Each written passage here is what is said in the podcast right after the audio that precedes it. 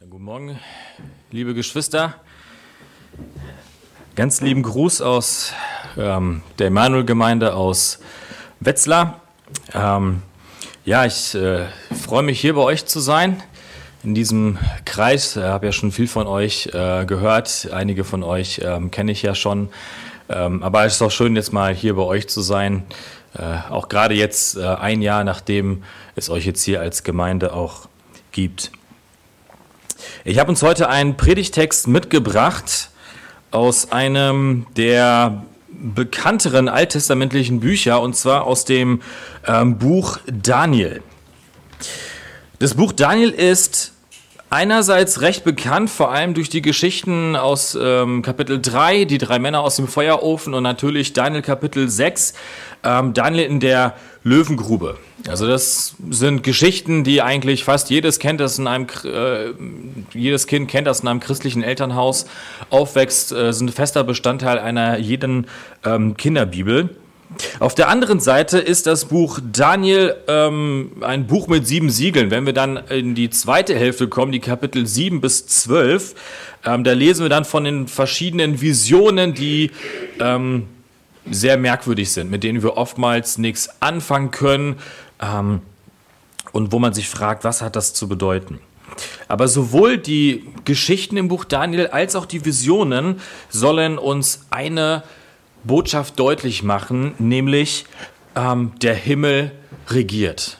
Das heißt, unser Gott, der Schöpfer von Himmel und Erde, regiert diese Welt. Und ich glaube, das ist eine Botschaft, die wir gerade jetzt nach diesem turbulenten Jahr mehr denn je benötigen, dass wir uns immer wieder neu vor Augen halten müssen, ähm, unser Gott regiert. Er hat die Regierungsgeschäfte nicht aus der Hand genommen. Es sind nicht irgendwelche ähm, finsteren Mächte, die diese Welt regieren, wie wir sie in Daniel Kapitel 7 bis 12 finden. Ja, gerade jetzt ist ja in der Corona-Situation haben ja Verschwörungstheorien oder Gedanken, wer ist für das Virus verantwortlich, was für Folgen wird es noch haben, äh, was wird unter anderem vielleicht damit ähm, ähm, äh, ja, was soll damit bewirkt werden, falls es überhaupt äh, irgendeinen irgendein Grund hat? Wer sind die äh, Drahtzieher, wenn es sie denn gibt? Wo viele Menschen verunsichert sind. Und da müssen wir uns immer wieder neu vor Augen halten, ähm, dass unser Gott die Regierungsgeschäfte dieser Welt nicht aus den Händen gegeben hat.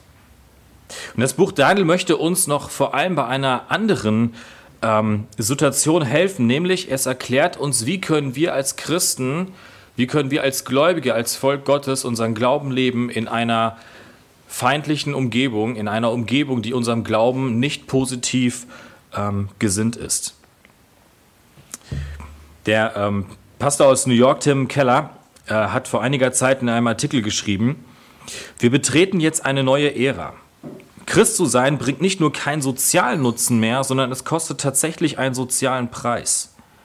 Vielerorts wird unsere Kultur zunehmend glaubensfeindlich und bei immer mehr Menschen schwindet der Glaube an Gott, an Wahrheit, an Sünde und an das Leben nach dem Tod. Unsere Kultur produziert somit Leute, für die das Christentum nicht nur anstößig ist, sondern schlichtweg unbegreiflich. Gemeindeleiter müssen daher neue Wege finden, um Menschen zu erreichen, die weit davon entfernt sind, das überhaupt nur in Betracht zu ziehen, zur Kirche zu gehen und die noch nicht einmal die grundlegendsten Lehren des Christentums glauben. Und wir müssen Wege finden, wie wir inmitten dieser ganz anderen Kultur Menschen als Gemeindemitglieder und Christen prägen können.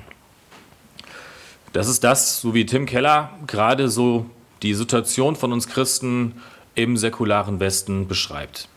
Ich weiß nicht, wie ihr das hier bei euch, ähm, wahrscheinlich eher auf dem eher in ländlichen Kontext, wie ihr das ähm, wahrnehmt, wie ihr von den Nachbarn hier wahrgenommen ähm, werdet. Aber das ist allgemein das, was wir als Christen erleben. Ja, wir sind eine Minderheit, wenn wir noch an die, an die Bibel glauben. Aber die Situation von Daniel, die wir uns heute genauer anschauen, unterscheidet sich im Prinzip nicht viel von unserem Alltag hier im säkularen Westen, wie wir gleich sehen werden. Und unser heutiger Text aus Daniel 1 möchte uns zu Beginn des Buches eine deutliche Wahrheit einprägen, nämlich unser Gott ist nicht besiegt. Unser Gott ist nicht besiegt.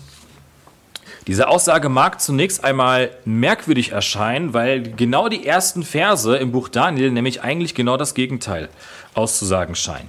Ich lese uns mal die ersten äh, sieben Verse vor, die ich überschrieben habe mit äh, dem Punkt Gott besiegt, besiegt in Anführungsstriche von Babylon. Ich lese uns den Text. Im dritten Jahr der Regierung Joachims, des Königs von Juda, kam Nebukadnezar, der König von Babel, nach Jerusalem und belagerte es. Und der Herr gab Joachim, den König von Juda, in seine Hand und einen Teil der Geräte des Hauses Gottes. Und er brachte sie in das Land China, in das Haus seines Gottes. Die Geräte brachte er in das Schatzhaus seines Gottes. Und der König befahl dem Aschpenas, dem obersten seiner Hofbeamten, er solle einige von den Söhnen Israel bringen, und zwar vom königlichen Geschlecht und von den Vornehmen. Junge Männer, an denen keinerlei Makel sei, von schönem Aussehen und verständig in aller Weisheit, gebildet und von guter Auffassungsgabe, und die somit fähig seien, im Palast des Königs zu dienen. Man solle sie Schrift und Sprache der Chaldäer lehren. Der König bestimmte ihre tägliche Versorgung von der Tafelkost des Königs und von dem Wein, den er trank und dass man sie drei Jahre lang erziehen solle, und nach deren Ablauf sollten sie in den Dienst des Königs treten. Unter ihnen waren von den Söhnen Juda Daniel, Hanania, Michael und Asaja.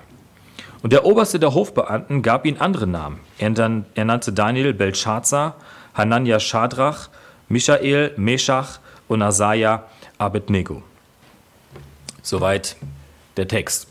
Was ist der geschichtliche Kontext? Wir schreiben das Jahr 605 vor Christus. Der mächtige babylonische König Nebukadnezar II. deportiert die Elite des Südreiches nach Babylon. Und das Südreich Juda wurde ins mächtige Imperium einverleibt und hatte nichts mehr zu melden. Das Nordreich Israel, das ist schon einige Jahrhunderte vorher von den Assyrern ähm, übernommen worden. Und nach außen hin sah es so aus, als wenn der Gott Israels, als wenn Jahwe besiegt wäre. Ja, das wird dadurch zum Ausdruck gebracht, dass eben Nebukadnezar äh, den Tempel plünderte und einen Teil des Tempelschatzes mit nach Babylon nahm und in das Haus seines Gottes, in das Haus Marduks ähm, brachte. Und für damalige Verhältnisse war im Grunde klar, was das bedeutet. Wenn man es damals geschafft hat, den Tempel eines Gottes zu plündern und die Tempelschätze rauszuholen, in sein eigenes Tempelhaus, in das Haus seines eigenen Gottes zu bringen, da war die Botschaft für alle klar, dein Gott ist besiegt, er hat nichts mehr zu melden. Und nach außen hin sah es also so aus, als wenn jetzt Marduk, der Hauptgott und Lieblingsgott von Nebukadnezar, der Babylonier, Jahwe besiegt hätte, weil Jahwe nicht verhindert hat, dass sein Tempel geplündert wurde. Dann lesen wir hier von Babylon ähm, einen alten Begriff, dass es in das Land China ging. Das ist ein alter Begriff für Babylon, ähm, der uns schon in 1. Mose Kapitel ähm, 10, Vers 10 begegnet. Hier lesen wir von der Geschichte vom Turmbau zu Babel. Ähm, Abraham wurde ursprünglich aus Babylon herausgeführt, ja, nach Kanaan, ins Land der Verheißung. Und jetzt wird uns sozusagen gesagt, jetzt muss das, der, der Rest der Gläubigen muss jetzt wieder zurück nach China, nach Babylon. Also alles, was vorher Segen war, noch bei Mose durch Abraham, wird jetzt sozusagen wieder umgekehrt. Es geht jetzt wieder zurück in das Land der Gottlosigkeit. Und die junge Elite und Zukunft Israels, da wo man vielleicht noch, wo die Alten noch ihre Hoffnung drauf gesetzt haben, die wurden jetzt mitgenommen, sie wurden deportiert, nach Babylon gebracht und sie wurden zu echten Babyloniern ähm, verwandelt. Daniel und seine Altersgenossen waren um diese Zeit vermutlich 12 bis 15 Jahre alt. Und man gab ihnen eine neue Ausbildung, andere Kleider vermutlich natürlich auch. Ähm, und man gab ihnen vor allem andere Namen. Und da, wo die Namen vielleicht Daniel, Hanania, Mishael und wo sie vielleicht noch einen, ähm, einen Anklang hatten an den Jahwe-Glauben, an den Glauben Israels, so hat man ihnen jetzt babylonische Namen gegeben, die zum Teil an die äh, babylonischen Götter erinnern. Und damit wollte man bewirken, dass jede Identität als Volk Gottes ähm, jeder Bezug zu dem Väterglauben aus dem Alten Testament sollte hiermit quasi ausgelöscht werden. Und dennoch sagt uns der Text, dass Gott bei all dem seine Hand im Spiel hatte. Schaut mal in Vers 2, da heißt es, und der Herr, Jahwe, gab Joachim, den König von Juda, in seine Hand, das ist in die Hand Nebukadnezars. Was hier geschah, war kein Unfall, sondern wurde bereits lang im Vorfeld durch Gottes Propheten verkündigt. In 3. Mose 26 und 5. Mose 28 lesen wir bereits davon, dass Gott Israel ähm, beim Bundesschluss sagt, wenn ihr mir untreu werdet, dann werde ich euch als letzte Konsequenz, wenn ihr keine Buße tut, aus dem Land der Verheißung rausholen und ich werde euch von fremden Völkern wieder deportieren lassen. So lesen wir es zum Beispiel in Jesaja äh, Kapitel 39, die Verse 6 und 7. Da prophezeit Jesaja dem König Hiskia. Siehe, Tage kommen, da wird alles, was in deinem Haus ist und was deine Väter bis zum heutigen Tag angehäuft haben, nach Babel weggebracht werden. Nichts wird übrig bleiben, spricht der Herr, und von deinen Söhnen, die von dir abstammen, die du zeugen wirst, wird man einige nehmen und sie werden im Palast des Königs von Babel Hofbeamte sein. Also das, was Gott damals Israel angedroht hatte, was wird passieren, wenn ihr mir nicht als Volk treu seid, das hat sich hier erfüllt.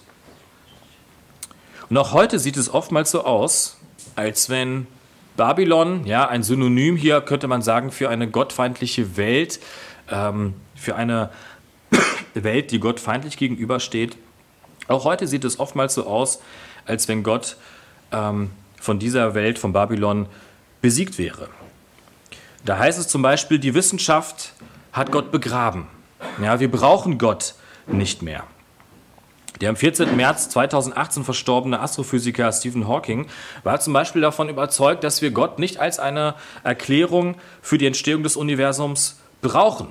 Ja, und Stephen Hawkings auch wenn ich seine Überzeugung nicht teile, aber er war an sich ein sehr intelligenter Mann. Ja? Er war ein brillanter Wissenschaftler auf seinem Gebiet und viele Menschen verlassen sich auf das, was er sagt und für sie hat sich das Thema dann erledigt. Ja? Anscheinend hat die Wissenschaft bewiesen, wir brauchen Gott nicht. Er scheint überflüssig geworden zu sein.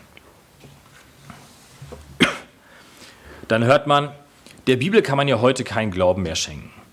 Gottes Wort wird oftmals als ein Relikt aus der Vergangenheit, aus einer fremden Epoche angesehen, dessen Wahrheitsgehalt ja nicht einmal mehr diskutiert wird. Ja? Ähm, wenn wir als bibeltreue Christen auftreten, da gehen die Leute ja schon davon aus, dass der Wahrheitsanspruch der Bibel schon falsch ist. Ja, da braucht man gar nicht mehr groß darüber diskutieren. Das ist ja eigentlich so, nimmt man an. Was man vielleicht auch schon gehört hat, was euch begegnet ist, Christen sind Fundamentalisten, sagt man. Das öffentliche Bild von Christen, die wir noch an einem orthodoxen Christentum festhalten, ist tendenziell in unserer Gesellschaft, in den Medien eher negativ. Ja, wir werden zunehmend als eine Bedrohung wahrgenommen.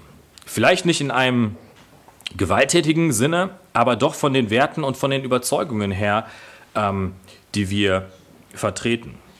Gerade jetzt in der Corona-Krise ähm, Krise ist es ja leider auch so, dass viele Leute sich fragen, ähm, ja, warum dürfen die Gottesdienste überhaupt noch fest, äh, überhaupt noch stattfinden, nachdem doch so viele ähm, christliche Veranstaltungen und Gemeinden ja nachweislich dafür äh, verantwortlich sind, dass sich das Virus irgendwie schneller verbreiten konnte.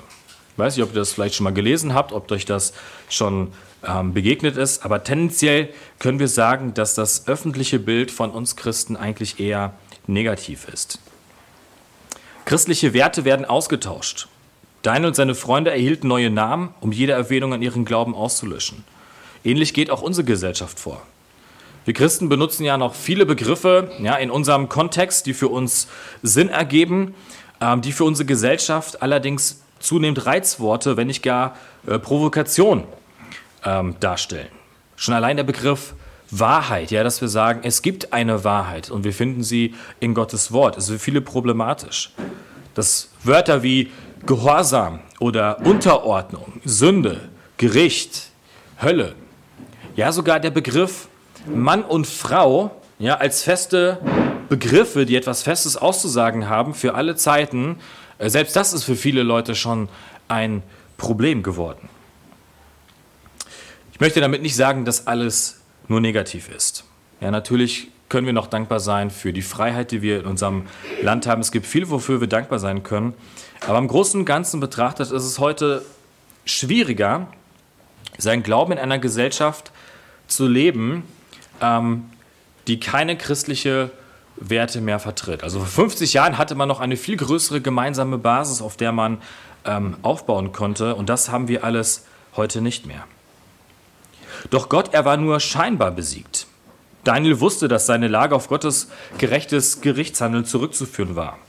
Ähnliches schrieb auch der Apostel Petrus an die Christen, 1. Petrus 4, Vers 17. Denn die Zeit ist gekommen, dass das Gericht Gottes anfange beim Haus Gottes. Das heißt, Gott geht zuerst mit seinem Volk, mit seinen Leuten ins Gericht, bevor er sich sozusagen dem Rest der Welt zuwendet. Im Gegensatz zu Daniel können wir Christen heute nicht mit Sicherheit sagen, äh, welche schwierigen Umstände nun auf Gottes Gericht zurückzuführen sind.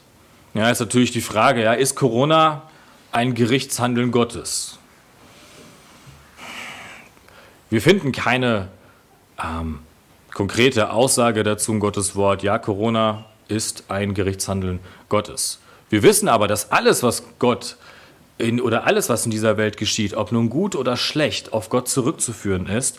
Und so können wir auf jeden Fall sagen, dass Gott alles in seiner Hand hat, das Gute wie auch das Schlechte. Und auch wenn wir vielleicht nicht sagen könnten, Corona ist jetzt Gerichtshandeln Gottes, so könnten wir auf jeden Fall sagen, es ist ein Weckruf Gottes, der uns Menschen deutlich macht, ähm, dass unser Leben ganz schnell auf den Kopf stellen kann. Und es braucht nicht viel dafür. Wenn dich also der Zustand unserer Gesellschaft und die absehbaren Entwicklungen ängstigen, dann halte dir stets vor Augen, dass Gott auch gerade solche Zeiten bewusst zulässt, weil es seinen Zwecken dient und er darin konkret durch dich und mich wirken möchte.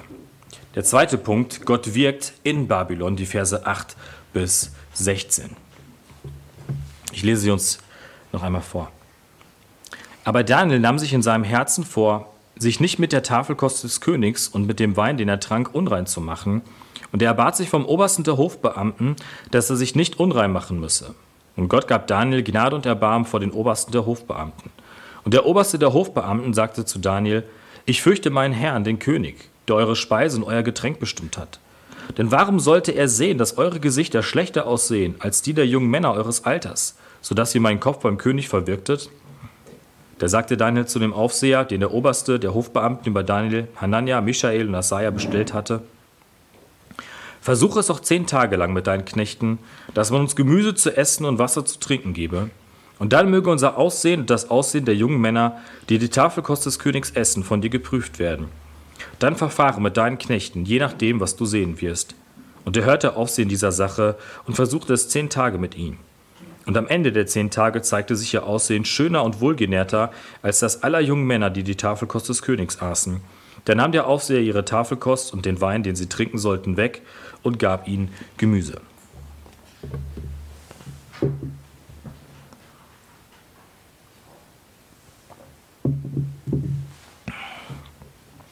Nachdem uns zunächst die Ausgangssituation erklärt wurde, fokussiert sich jetzt der Text nun auf Daniel und seine Freunde. Und Vers 8 beginnt mit einem, zumindest meiner äh, Elberfelder Übersetzung, mit einem Aber.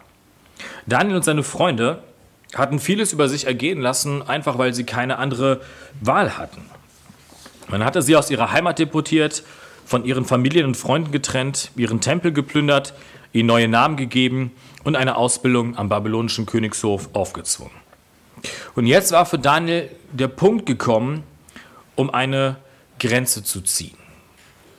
Eine Grenze, weil er sich sagte, jetzt reicht es, ich lasse ja viel mit mir machen, zumal er das ja auch als Gerichtshandeln Gottes für sich in Anspruch nehmen konnte. Aber jetzt hat er gemerkt, jetzt muss ich hier eine Grenze für mich ziehen, wenn ich nicht meinen Glauben vollkommen aufgeben möchte.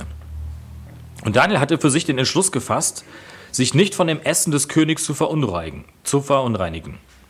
Man spekuliert hier, ja, warum hat er gerade das gemacht oder wo war das Problem? Ähm, mehrere Lösungsvorschläge gibt es dafür. Wahrscheinlich war das Essen nicht koscher. Das heißt, nach dem mosaischen Gesetz ähm, mussten Tiere auf eine bestimmte Art und Weise geschlachtet werden, damit sie von einem gläubigen Israeliten ähm, gegessen werden durften. Es durften auch nur bestimmte Tiere gegessen werden und sehr wahrscheinlich äh, hielten die Babylonier sich nicht unbedingt an die Speisevorschriften der Israeliten. Dann können wir davon ausgehen, dass das Essen fremden Göttern geweiht war. Das war damals eine fremde Praxis. Ähm, allerdings würde das wahrscheinlich auch auf das Gemüse zutreffen. Und später in Daniel 10, Vers 3 lesen wir, dass Daniel eigentlich kein Problem damit hatte, Wein und ähm, äh, babylonische Speisen zu sich zu nehmen. Also wahrscheinlich wird das nicht unbedingt der Grund gewesen sein. Sehr, sehr wahrscheinlich wollte Daniel ähm, das Essen einfach konkret als eine Gelegenheit nutzen, um zu seinem Gott zu stehen und zu signalisieren, ähm, ihr könnt ja viel mit mir machen, ähm, aber nicht Nebukadnezar, der König von Babylon, ist mein Versorger, ja mit seinem reichen Buffet, sondern Gott, der Schöpfer von Himmel ähm, und Erde. Und deswegen wollte Daniel vielleicht nur Wasser trinken und nur Dinge essen, die auf eine natürliche Weise gewachsen waren. Also natürlich wird Brot halt eben auch dann da, dazu zählen. Also natürliche Dinge. Und beachtlich ist nicht nur Daniels Entschluss, dem sich seine drei Freunde offenbar anschl äh, anschlossen, sondern auch wie die Geschichte weitergeht. Und zunächst fällt auf, dass Daniel seinen Entschluss auf eine vernünftige Art und Weise versucht umzusetzen. Das heißt, er geht zu Aschpenas, dem zuständigen Beamten, und äh, bittet ihn um Erlaubnis. Lesen wir in Vers 8. Das heißt, er macht kein Theater. Ja, Daniel macht jetzt hier keine Szene, wettert da irgendwie rum, ähm, schmeißt irgendwie die, äh, die Tische um mit dem, mit dem Essen und sagt so, ne, hier jetzt reicht's mir, sondern er geht den diplomatischen Weg. In Vers 9 heißt es dann, und Gott gab Daniel Gnade und Erbarmen vor dem Obersten der Hofbeamten. In Vers 2 sahen wir, dass Gott Joachim, den König von Juda, in die Hand Nebukadnezars gab. Und jetzt lesen wir wieder, dass Gott etwas gibt, und zwar Daniel Gnade am Königshof. Interessant ist allerdings, wie diese Gnade aussah. Denn jetzt würde man ja eigentlich erwarten, dass der Aschpenas ihm die Erlaubnis erteilt. Aber gerade das macht er nicht. Und er weist ihn darauf hin, dass er es leider nicht gestatten kann, denn er ist für sie vor Nebukadnezar verantwortlich. Und er weiß, wenn ihr schlechter ausseht als die anderen, dann muss ich für euch gerade stehen und dann rollt mein Kopf und das kann ich leider nicht zulassen. Tut mir leid. Allerdings lehnt er ihre Bitte auch nicht rundweg ab. Er sagt einfach nur, sorry, ich kann es dir nicht bewilligen. Deswegen versucht Daniel es nun erneut, diesmal bei dem Aufseher, der unter Aschpenas ist. Und Daniel macht ihm lediglich den Vorschlag, versuche es einmal für zehn Tage. Versuche es für zehn Tage und darauf konnte der Aufseher sich gefahrlos einlassen und gewährte Daniel seine Bitte. Und tatsächlich sagt uns die Bibel, dass Daniel nach zehn Tagen nicht kärglicher aussah als vorher, eher im Gegenteil. Und deswegen durften sie ihren Speiseplan weiterverfolgen. Diese Verse dienen jetzt nicht als ein Plädoyer für eine vegetarische oder eine veganische ähm, Ernährungsweise. Vielmehr sollen wir erkennen, dass Gott hier seine Hand im Spiel hatte und mit Daniel und seinen Freunden war. Gott, er war nicht besiegt, sondern er begann durch Daniel und durch seine Freunde zu wirken. Und zwei Dinge können wir hier von Daniel lernen. Erstens, dass wir wachsam sein müssen, um im richtigen Moment eine Grenze zu ziehen. Und zweitens, wie wir das tun. Erstens, eine Grenze ziehen. Wir müssen uns vor Augen halten, dass die Gefahr für Daniel und seine Freunde vermutlich ganz woanders lag, als wir erst meinen würden. Denn eigentlich könnten wir sagen, befanden sie sich in einer recht ähm, begehrten Position. Sie waren kluge, gut aussehende junge Männer, denen eine Karriere am Ort der Macht und Wissenschaft offen stand. Sie waren dafür ausersehen, den damals mächtigsten Herrscher der Weltgeschichte zu dienen. Jerusalem war im Vergleich zu Babylon ein Provinznest. Und Nebukadnezar hatte Babylon zu dieser Zeit zu einer prächtigen Stadt ähm, ausbauen lassen, die wirklich ähm, ein Weltwunder war. Und sicherlich waren viele ihrer Landsleute von den Babyloniern misshandelt und getötet worden bei der Deportation, aber nicht Daniel und seine Freunde. Im Grunde konnten sie das alles ausblenden, das Ganze vergessen, denn sie hatten eine glänzende Karriere in Aussicht und alles, was sie tun mussten, war, sich anzupassen und das Spiel mitzuspielen.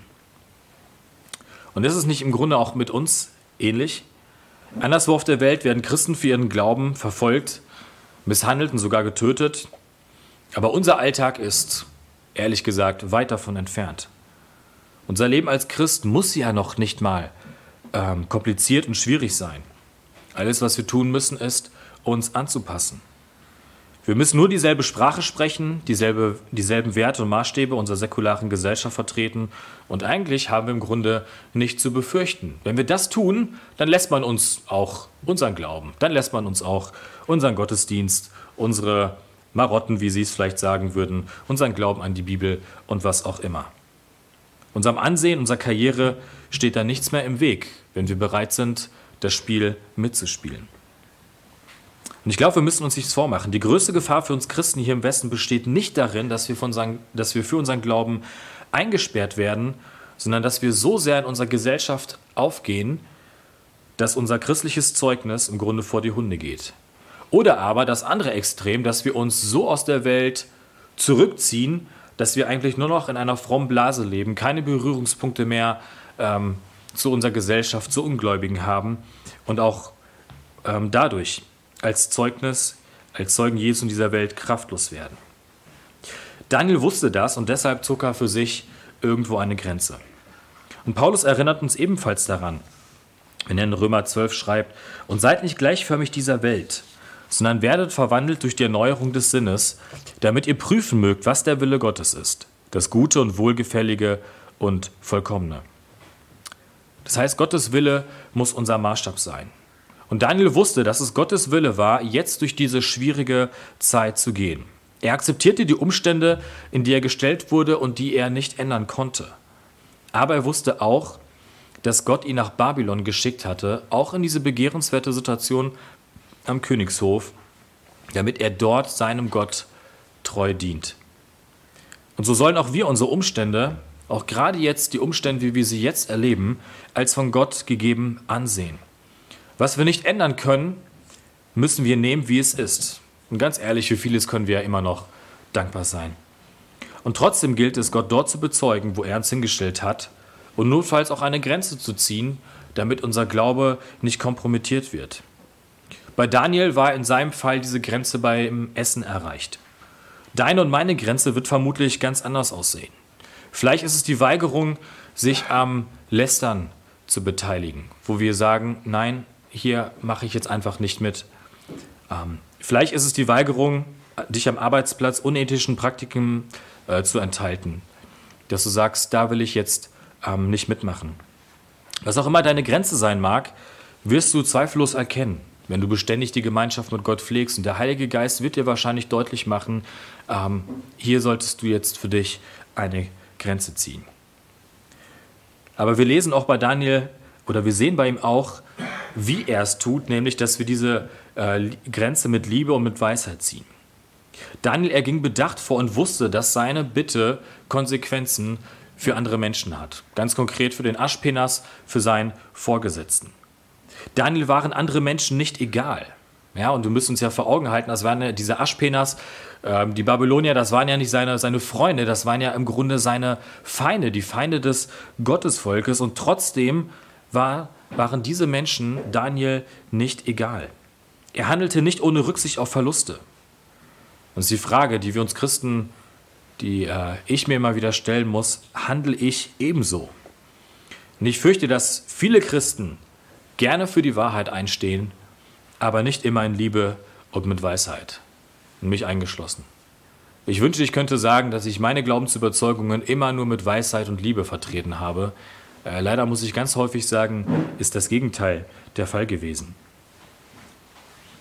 Dennoch sollte Daniels Haltung unsere Haltung sein, weil es Jesu Haltung war, von dem Petrus schreibt, der geschmäht nicht widerschmähte, leidend nicht drohte, sondern sich dem übergab, der gerecht richtet. Deshalb erklärt uns Petrus, wie können wir uns in einer Gesellschaft verhalten, die unserem Glauben skeptisch oder gar feindlich gegenübersteht. In 1. Petrus 3, 15 bis 16 heißt es dazu, Haltet den Herrn, den Christus, in euren Herzen heilig. Seid aber jederzeit bereit zur Verantwortung jedem gegenüber, der Rechenschaft von euch über die Hoffnung in euch fordert, aber mit Sanftmut und Ehrerbietung. Und habt ein gutes Gewissen, damit die, welche euren guten Wandel in Christus verleumden, darin zuschanden werden, worin euch Übles nachgeredet wird. Die Babylonier, sie konnten den Tempel Jahwes plündern und seine Anhänger deportieren. Aber sie konnten sein Wirken im Leben seiner Kinder nicht aufhalten. Jahwe war weit davon entfernt, besiegt zu sein und das gilt bis heute. Gott wirkt und regiert auch heute noch in dem Herzen seiner Nachfolger, indem er uns die Kraft gibt, ein Leben nach seinen Maßstäben und zu seiner Ehre zu leben und gegen den Strom zu schwimmen. Dadurch besiegt Gott die Welt und wird am Ende auch triumphieren. Mein dritter und letzter Gedanke. Gott triumphiert über Babylon, die Verse 17 bis 21. Und diesen vier jungen Männern, ihnen gab Gott Kenntnis und Verständnis in jeder Schrift und Weisheit, und Daniel verstand sich auf Visionen und Träume jeder Art. Und am Ende der Tage, nachdem der König sie zu sich zu bringen befohlen hatte, brachte der Oberste der Hofbeamten sie vor Nebukadnezar. Und der König redete mit ihnen, und unter ihnen allen wurde niemand gefunden, der wie Daniel, Hanania, Michael und Asaja gewesen wäre, und sie dienten dem König. Und in jeder Angelegenheit, die der König von ihnen erfragte und die ein verständiges Urteil erforderte, fand er sie allen Wahrsagepriestern und Beschwörern, die in seinem ganzen Königreich waren, zehnfach überlegen. Und Daniel blieb bis zum ersten Jahr des Königs Kyros. Wieder verdeutlicht der biblische Schreiber, dass es Gott ist, der den Unterschied macht.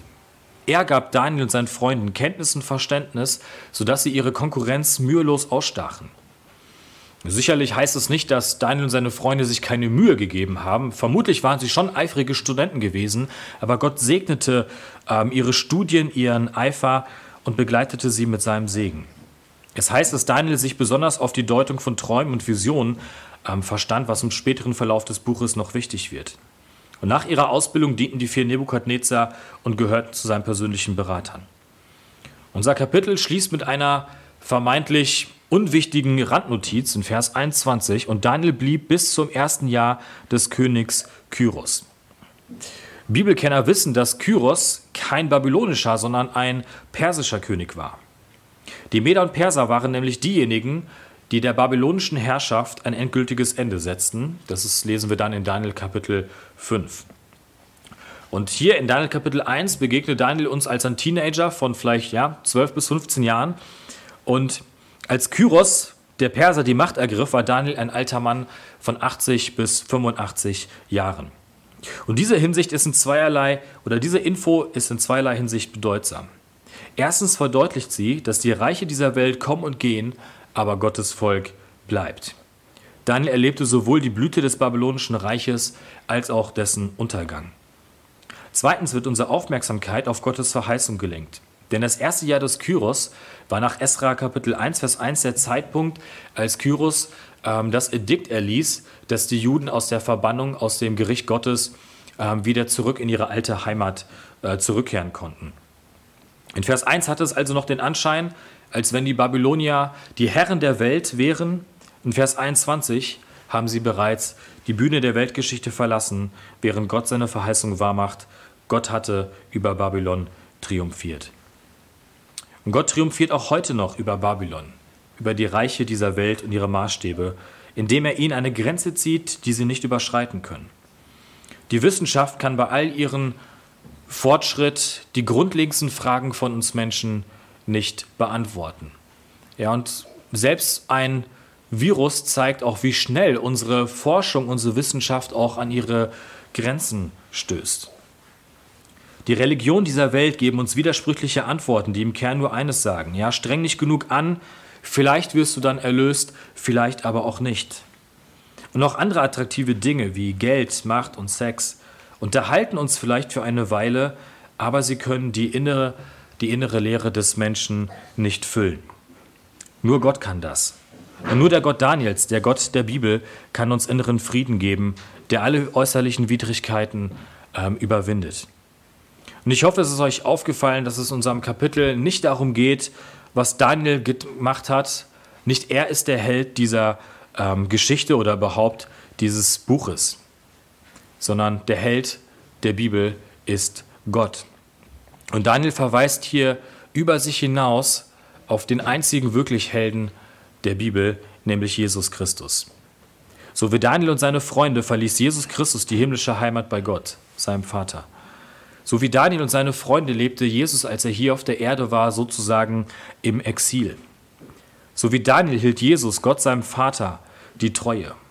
Daniel wollte sich nicht verunreinigen durch die Speisen und wollte dadurch ein Zeugnis für Gott sein, und von Jesus heißt es, dass er, wie wir ein Mensch war, nur mit dem Unterschied, komplett ohne Sünde. Daniel als ein Teil des Volkes äh, Israel zur Zeit des Alten Testamentes erduldete die zeitliche Züchtigung Gottes für den Ungehorsam. Und von Jesus können wir sagen, er erduldete das ganze Gericht Gottes aufgrund unserer Sünde, die nicht nur zeitliche, sondern ewige Konsequenzen mit sich gezogen hätte. Und Gott, der Daniel bis ans Ende bewahrte, bewahrte auch seinen Sohn. Er weckte ihn von den Toten und gab, uns mit ihm neues Leben, sodass wir in seiner Kraft ein Leben zu seiner Ehre führen können. Und das wünsche ich euch, das wünsche ich mir, dass wir ähm, durch Jesus, der in uns lebt, ähm, ein Leben zur Ehre Gottes führen können, auch in diesen turbulenten Zeiten, dort, wo Gott uns hingestellt hat.